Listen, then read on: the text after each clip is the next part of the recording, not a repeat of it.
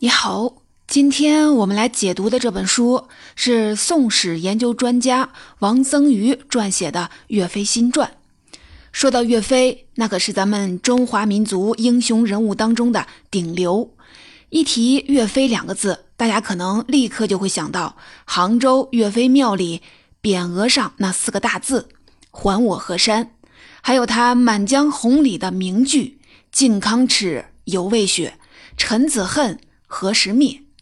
直到今天，岳飞的英雄事迹还是激励我们实现民族伟大复兴、进行爱国主义教育的生动教材。但是啊，从另一方面来说，英雄岳飞是我们心目中最熟悉的陌生人。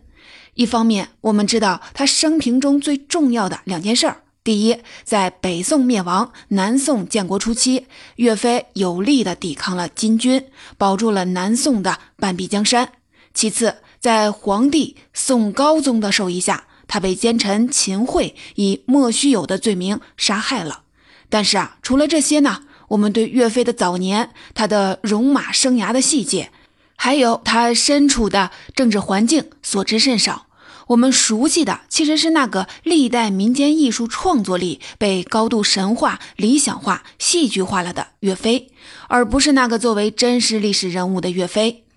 对英雄最好的纪念，就是去详细的了解他是如何被所处的时代所选中、塑造，成就了自己的功勋，同时又是如何超越了历史时代，用自己的远见卓识与人格魅力感召和影响了后世。这本《岳飞新传》就是王曾瑜先生潜心多年撰写的力作。毕竟啊，与岳飞相关的史料虽然好如烟海。但相当部分被杀害他的宋高宗秦桧所篡改了、销毁了，其后又因后人崇敬被夸大演绎了。作者比对了多种的官方资料和私人书信的笔记，为我们还原了一个相对真实、有血有肉的岳飞和他所处的那个金戈铁马、动荡不安的时代。接下来我就分成两部分来为您详细的讲述这本书。首先呢，我们来简单的回顾一下作为一代名将和忠臣的岳飞，他的大致的生平和戎马生涯。其次，我们再从整个南宋初年政治形势的宏观角度来分析一下岳飞遭遇冤杀的悲剧性的结局，为什么是一种必然？说到英雄，在人们的印象中，他的成长历程必然是崎岖的。的确啊，岳飞的青年时代也和中国历史上许多伟大的仁人志士一样，是在动荡和艰辛中度过的。北宋末年，外族入侵，民不聊生，山河破碎的大环境，同时锤炼了他的体魄和精神，激发了他的远大志向。宋徽宗崇宁二年，也就是公元一一零三年，岳飞出生在河南汤阴县永和乡的一户农家。岳家世代为农，并不富裕，有几百亩贫瘠田地，仅能维持温饱。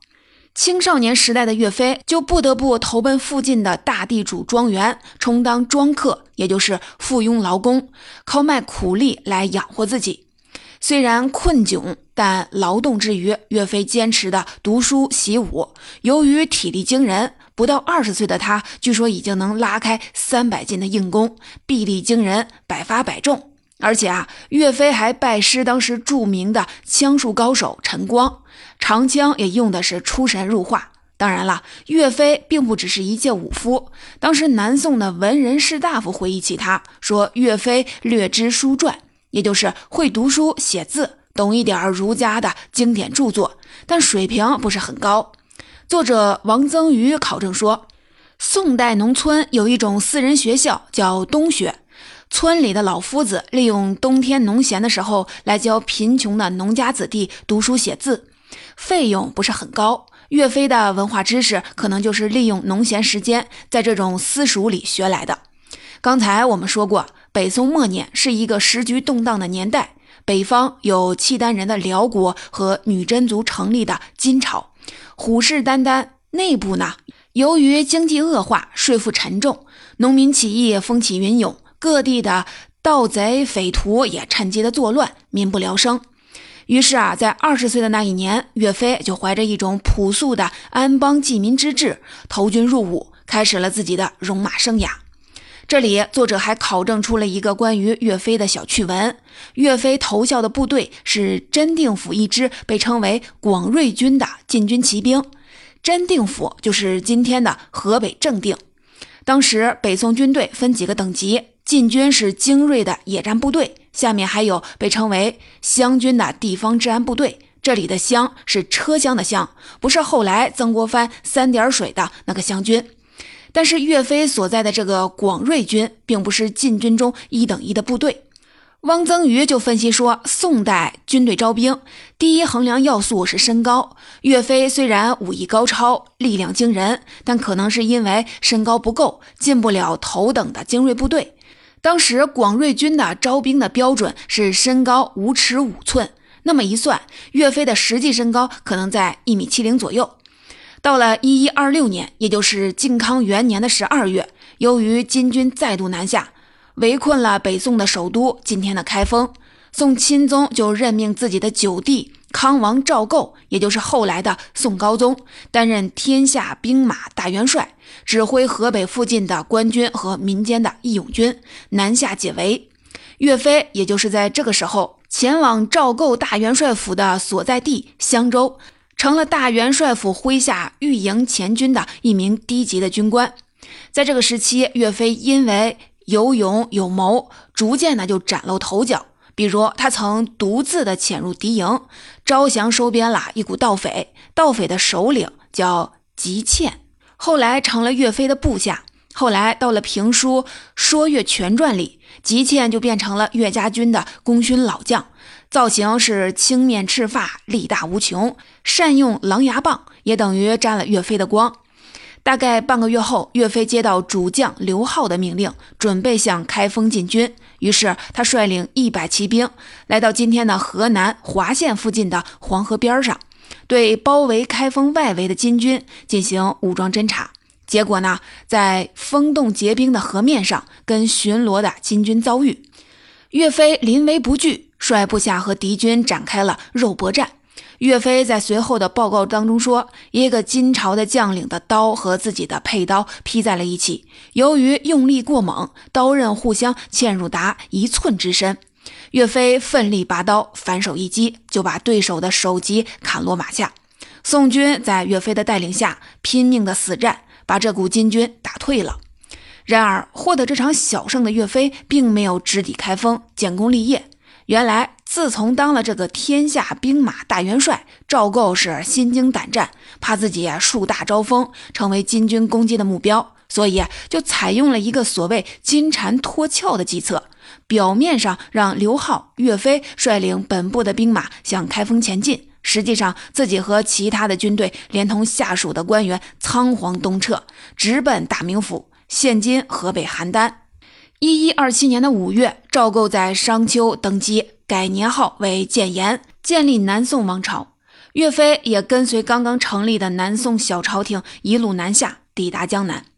初入军队的岳飞，就如同今天很多刚入职场的青年才俊，有本事也有想法，但同时缺乏职场情商和打磨历练，如同一匹烈马横冲直撞。在后来的演义小说和评书里，岳飞那是自带主角光环，进了军队就不断的遇到贵人，一路升职。但真实的历史并不是这样。用现在的话来说，岳飞是个小业务骨干，工作风格是猛打猛冲，但经常直言犯上，缺乏分寸，导致他的军旅生涯屡屡受挫。比如说，赵构刚登基，身为下级军官的岳飞就愤而上书，指责皇帝信任汪伯彦等奸臣。不但无意北伐，恢复疆土，迎回被俘的宋徽宗和宋钦宗，反而计划前往扬州等地避难，偏安一方，实在是令身处沦陷区的百姓寒心。他要求高宗立刻的率军北上，夺回首都汴梁。自然，岳飞的直言不讳，给自己带来了被革职、赶出军营的恶果。他只能孤身一人返回大名府，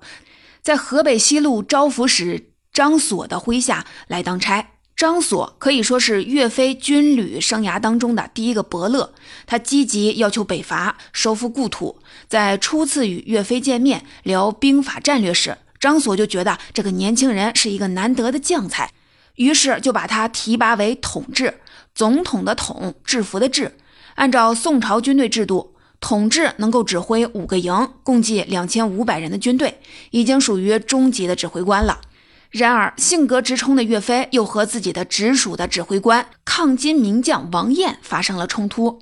岳飞北伐建功心切，反对王彦稳扎稳打的战略，于是擅自的率部出征。虽然在新乡打破金兵，岳飞还亲自缴获了敌军的指挥大旗，但这种擅自孤军深入的冒险是必然会失败的。金朝以为南宋北伐大军到来，于是集结重兵来反扑。于是，岳飞的部队战败，只能收拢残兵，撤进了地势险要的太行山，与金兵相持了几个月，最后被迫投奔留守开封的宗泽。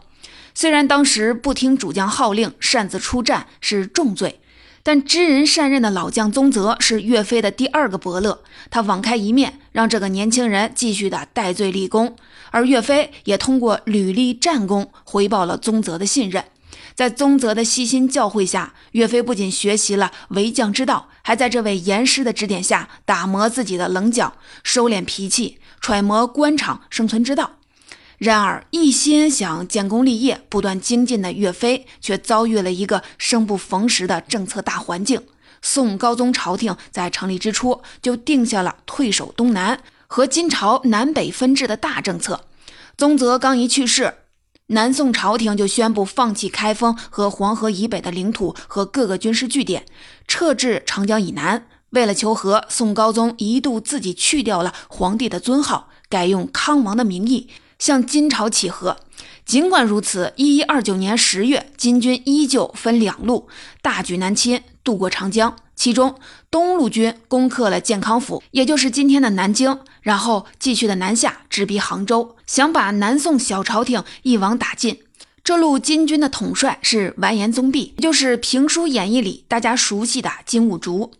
当时宋高宗任命的统帅杜充毫无布置，任凭宋军防线溃散，最后居然投降了金军，吓得宋高宗一路的南逃至宁波，甚至一度登船出海躲避。而岳飞从此率部脱离了杜充的指挥，辗转至江苏宜兴。虽然势单力孤，但岳飞坚持率部不断的奇袭，阻击南下金军的小股兵力，在广德附近六战六捷，累计歼灭金兵一千两百余人。更令人钦佩的是。统帅杜充逃跑投敌后，许多宋军部队就地溃散，危害一方，打家劫舍。只有岳飞这支小部队军纪严明，指挥若定。许多失去主将的宋军士兵和流离失所的人民，纷纷来到宜兴，投靠在岳飞麾下。战争打到第二年，也就是南宋建炎四年的春天，深入南方的金朝军队发现自己孤军深入，后勤跟不上。再加上南宋军民此起彼伏的反抗，于是决定北撤。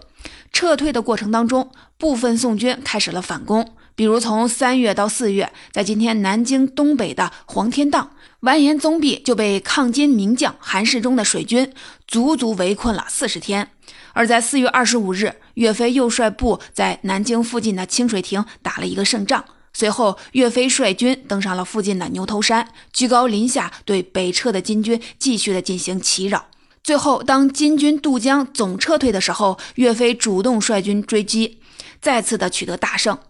在这半个月的作战中，岳家军累计歼灭金军两千多人，俘获敌人军官二十多人，缴获了大量的盔甲、兵器与后勤物资。战胜后，二十七岁的岳飞觐见宋高宗，高宗对这位年轻的统兵官印象深刻，给予了赏赐。这场建康之战可以说是岳家军独立成军以来的第一次大捷。在后世的民间传说里，这场胜利也被历代的艺术家演绎成了惊心动魄的大战牛头山，衍生出了金兀术夜探龙王庙、高崇力挑铁滑车等脍炙人口的情节。咱们时间有限，这些戏呀就不展开说了。一一三一年，也就是绍兴元年七月，宋高宗下旨将岳家军的军号定名为神武右副军，岳飞成为南宋一颗冉冉升起的年轻将星，与统帅神武右军的张俊、统帅神武左军的韩世忠等名将平起平坐。此后的几年间，岳飞为了巩固南宋朝廷的江山，可以说是鞠躬尽瘁，东征西讨，先后平定了马进、李成、张用等割据势力。在一一三四年和一一三六年，岳飞又率军进行了三次北伐，屡次击败金朝和他的傀儡伪齐政权的联军，收复了从陕南豫到襄阳的大片的土地，有力的保障了南宋疆域的安全。岳飞也因此获得了节度使的头衔。岳家军在鄂州正式的扎根，总兵力也由三万多扩充至十万人以上。在自西向东这条宋金边界上，南宋国防的主力就是由各自统军大将指挥的五支驻屯大军。除了岳飞，还有吴玠、刘光世、韩世忠和张俊。其中，岳飞部的兵力是最多，战斗力也是最强，堪称中流砥柱。一一四零年，岳飞终于迎来了自己军旅生涯的顶峰。这年夏天，金朝悍然撕毁了两年前达成的和平协议，派遣完颜宗弼率大军再次南下。于是，宋军开始反击。岳飞与张俊、刘琦三支宋军处于最为关键的中央战场。到了七月初，宋家军已经进军到了开封外围地区，在郾城。临颍、颍昌和兵力占优的金兵连续打了三场硬碰硬的野战。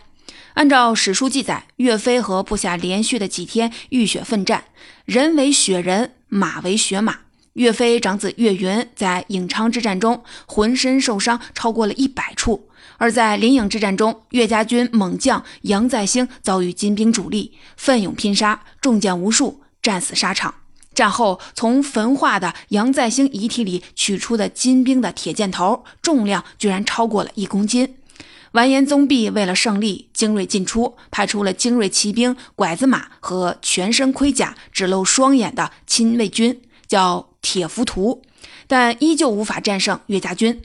三场血战之后，金朝军队上下，尤其是统帅完颜宗弼，感到宋军已经今非昔比，所以士气衰退，甚至考虑进行大规模的北撤，放弃占据十几年的北宋领土。当时，北方地区成千上万的民间抗金义军纷纷打出岳家军的旗号，准备响应。但是啊，就在岳飞准备率领部下高歌猛进，彻底的实现他直捣黄龙远大志向的时候，在杭州的宋高宗却有了自己的打算。他和宰相秦桧已经达成默契，这次北伐的目标仅仅是收复河南、潢川、汝南等地，给南宋现有的边防增加一点缓冲带就够了。对高宗来说，如果继续的进军打败了，很可怕，自己手上再也没有合格的部队拿出来抵抗金军。不过胜了也同样是麻烦。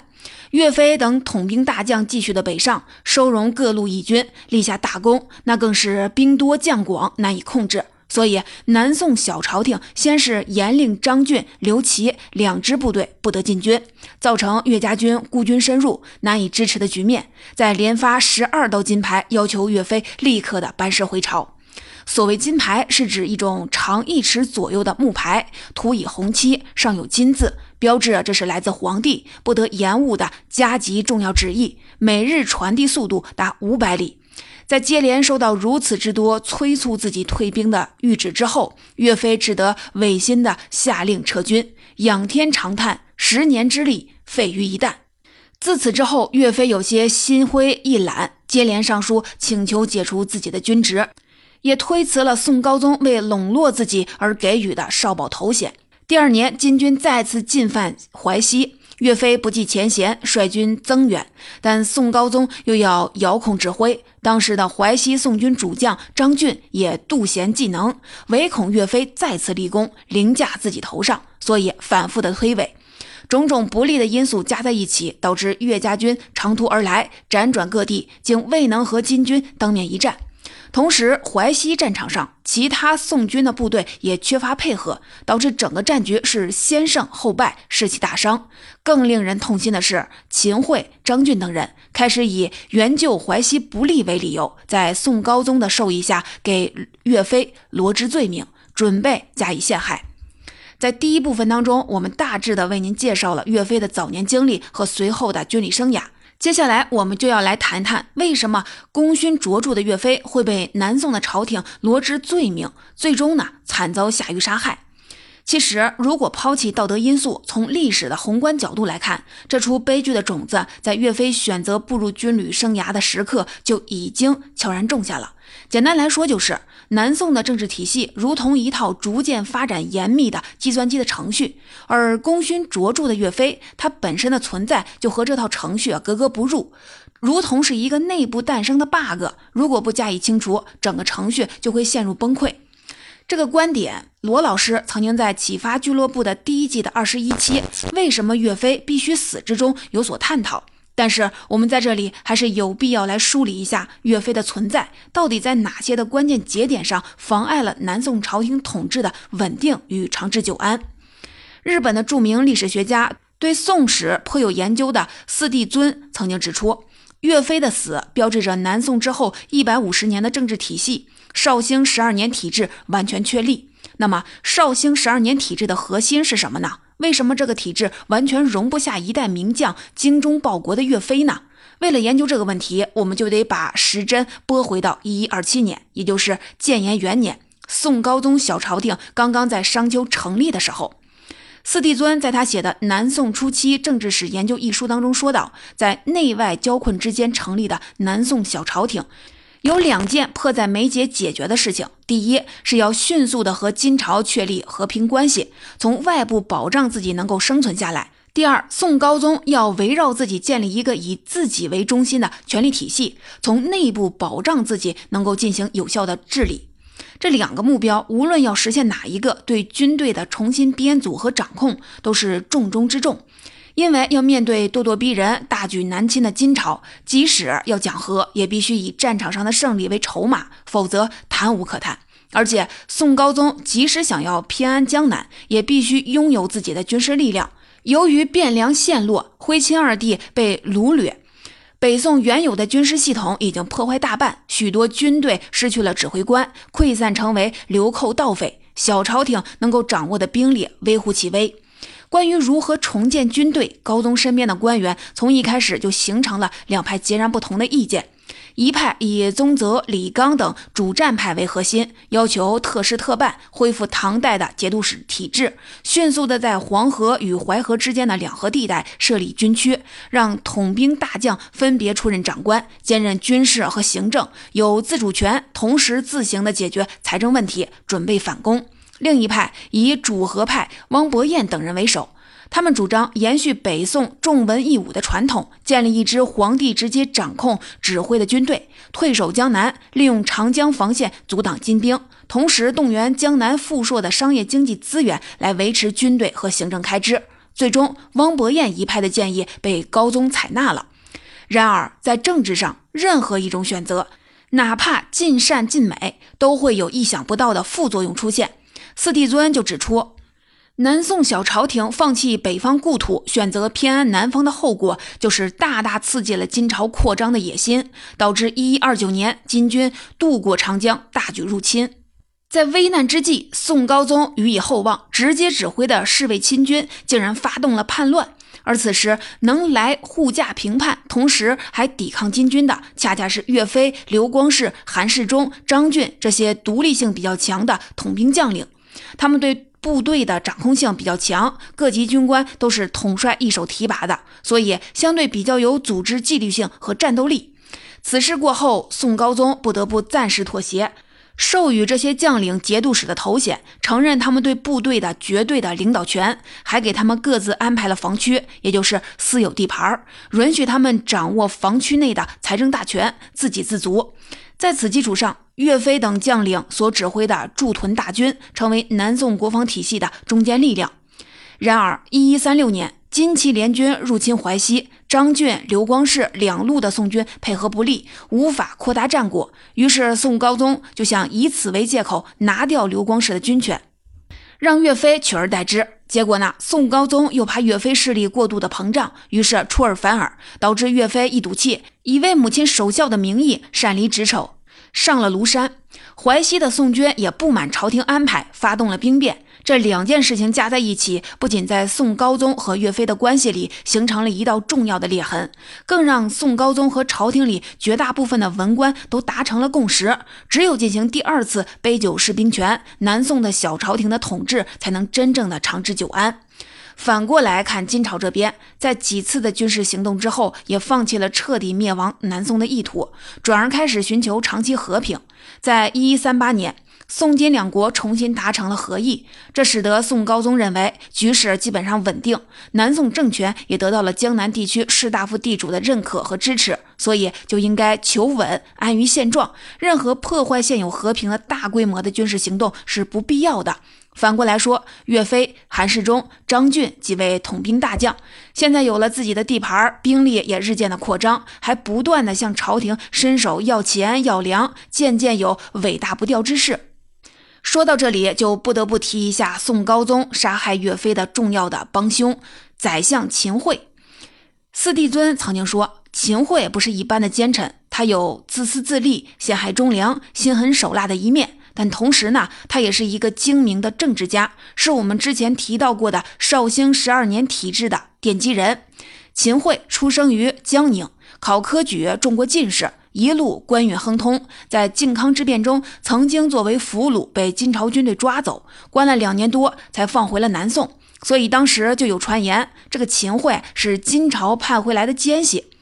四帝尊说，秦桧这个人工于心计，最善于利用派系斗争排除异己。回到南宋朝廷之后，他不断的被宋高宗委以重任，做到了宰相和最高的文职国防长官、枢密使。秦桧最大的政治资本就在于他坚决的和宋高宗站在了一条战壕里，主张南宋朝廷要想长治久安，对外就要维持和金朝的和平，对内就要维护朝廷的权威，所以必须加强宋高宗个人的权力，坚决解除各统军大将的兵权。宋高宗对秦桧的这种坚决站队是非常欣赏的，因为他之前曾经抱怨过，就是自从渡江以来，历任的宰相。都在和战之间徘徊不定，没一个主意，导致既没有给南宋带来持久的和平，也没有能通过北伐解除金朝的威胁。所以，秦桧这种坚持主和，所有政治举措都围绕这一个目的展开的作风，得到了宋高宗的赞许和支持。于是，在一一四一年淮西之战后，秦桧就在宋高宗的默许和支持下，于两三个月内干成了几件大事儿。第一，拉拢张俊带头示范，表态把兵权还给朝廷，然后迅速的给张俊、岳飞、韩世忠三员大将加封枢密使和枢密副使这样的高级文官虚衔，把他们给架空。最后，朝廷派使者直接的进入他们的军队，笼络各级的将领，告诉他们从此之后要听皇上的直接命令。四帝尊总结说。岳飞和秦桧，一个是出生在北方，满心都是恢复北宋原有领土的农家子弟武将；一个是出生在南方精英官僚家庭的士大夫，决定维护南宋朝廷的东南偏安局面。他们代表的是南宋初期两种不同的建国理念，势必互不相容。更何况秦桧是一个为达目的不择手段的阴谋家，于是，一张诬陷的暗网逐渐的就拉开了。一一四一年的八月，岳飞被免去了枢密副使的职位。十月初就被大理寺下狱。秦桧通过指使爪牙罗织罪名，收买岳家军少数的叛徒，也不过拼凑出了一些莫须有的罪名，包括诅咒皇帝、谋害友军、救援淮西不利、唆使部将谋反等等。十二月二十九日，岳飞在临安大理寺监狱内和长子岳云、部将张宪一起被仓促的处死。此时年仅三十八岁，岳飞的死对于高宗来说，无疑是解决了一个心头大患。他终于可以按照自己的心意，建立一个稳固又能贯彻自己权力意志的体制。这个体制，也就是我们提到的绍兴十二年体制。它的主要的构成因素是什么呢？四帝尊总结出了那么几点：首先是皇帝个人的权利不受约束，按照宋高宗本人的话说，就是人主之权在乎独断。宰相变成了传达和执行皇帝意志的工具人，权力急剧的膨胀，但同时呢，也是皇帝的替罪羊。所以说，南宋之所以相权膨胀，出了好几任大权独揽、专权擅断的奸相，包括秦桧、韩托胄、史弥远、贾似道。问题的根子就在这个绍兴十二年体制。绍兴十二年体制的第二个要素是承认宋金并立，南宋彻底放弃了收复北方故土的念头，成了一个割据型的政权。再次是岳飞、韩世忠、张俊和吴阶四大军转化为朝廷直接控制指挥的驻屯军，一直维持到南宋灭亡。另外，随着岳飞等各大将上交了指挥权，他们原本在辖区内的财政来源，包括贸易市场、当铺、酿酒、田赋收入等等，也变成了皇帝的直接收入。同时呢，秦桧启用了一批善于理财的官员，在整个南宋境内丈量土地、提高税收，对酒、食盐等货物实行了政府专营垄断制，以大大的增加老百姓负担为代价，让南宋朝廷的财政状况有所好转。宋高宗继位初年，南宋朝廷年收入不过一千万贯，但到了宋高宗统治末期，这个数字已经翻了六倍不止。看到这里，我们也许会不由得发出一声叹息：英雄岳飞依靠自己非凡的勇气，开创了一个时代。没有岳飞的悍勇战力，南宋就没有同金军分庭抗礼、得以偏安一隅的谈判筹码。然而啊，这个时代的最终确立，却必须以他自己的牺牲作为最后的代价。总结王曾瑜《岳飞新传》的主要内容，就为您介绍到这里。所谓时势造英雄。靖康之变后，南宋小朝廷仓皇南迁，却让整个宋代重文轻武的政治制度出现了难得的松动，给予了岳飞这样的出身草根的英雄以宝贵的用武之地。岳飞提出的“恢复中原，直捣黄龙”的口号，也成为危机时刻鼓舞南宋军民救亡图存的共识。然而，岳飞的壮志成为影响南宋统治的不安定因素，最终导致了岳飞悲剧的发生。中国有一句老话：“公道自在人心。”虽然宋高宗和秦桧在自己掌握权力的时间内抹杀了岳飞的功绩，并对他进行持续的污蔑，但民间对岳飞的怀念却是无法抑制和根除的。宋孝宗继位后，岳飞就得以平反，而曾经一手遮天、把持朝政的秦桧死后，党羽就开始逐渐的被清算。宋宁宗将他的谥号从原本褒义十足的忠献改为了谬丑，在宋史中，秦桧更是落得极为恶劣的评价，说他要挟皇帝，包藏祸心，提倡议和，实乃误国。从明代成化年间开始，位于杭州西湖的岳飞庙前立了秦桧夫妇的下跪铁像，让其继续的接受世代民众的唾骂。反过来，岳飞的形象则在人民代代的传颂和艺术创作中不断的升华，集忠臣、猛将、神明三种身份于一体，享有至高无上的深厚哀荣。岳飞的死固然是高宗和秦桧的阴谋所致，他们是为了巩固所谓的绍兴十二年体制，但究其根源，则是宋代国家大战略的失调。相信有的听众还记得，在此之前，我们解读过一本《经略幽燕》。作者曾瑞龙先生提出了一个观点，就是北宋、南宋绵延了三百多年，却始终都没有解决好国家大战略中的一组矛盾，那就是由于无法抵抗北方草原民族的军事优势，如果选择了和平，固然能带来安宁，却要承受某种程度上的屈辱，而开战就意味着风险。从宋太宗。试图收复幽燕地区的失败开始，整个宋朝的外交军事策略都在求和与开战之间反复的震荡，经常是在长期和平之后，试图通过一次冒险性的军事行动改变被动的局面，但最终以惨败告终。靖康之耻，这是一种战略持续失调的总结性的大爆发，直接导致了北宋的灭亡。而绍兴十二年体制。则可以被看作是南宋朝廷对于这种战略失调的迟到的纠正。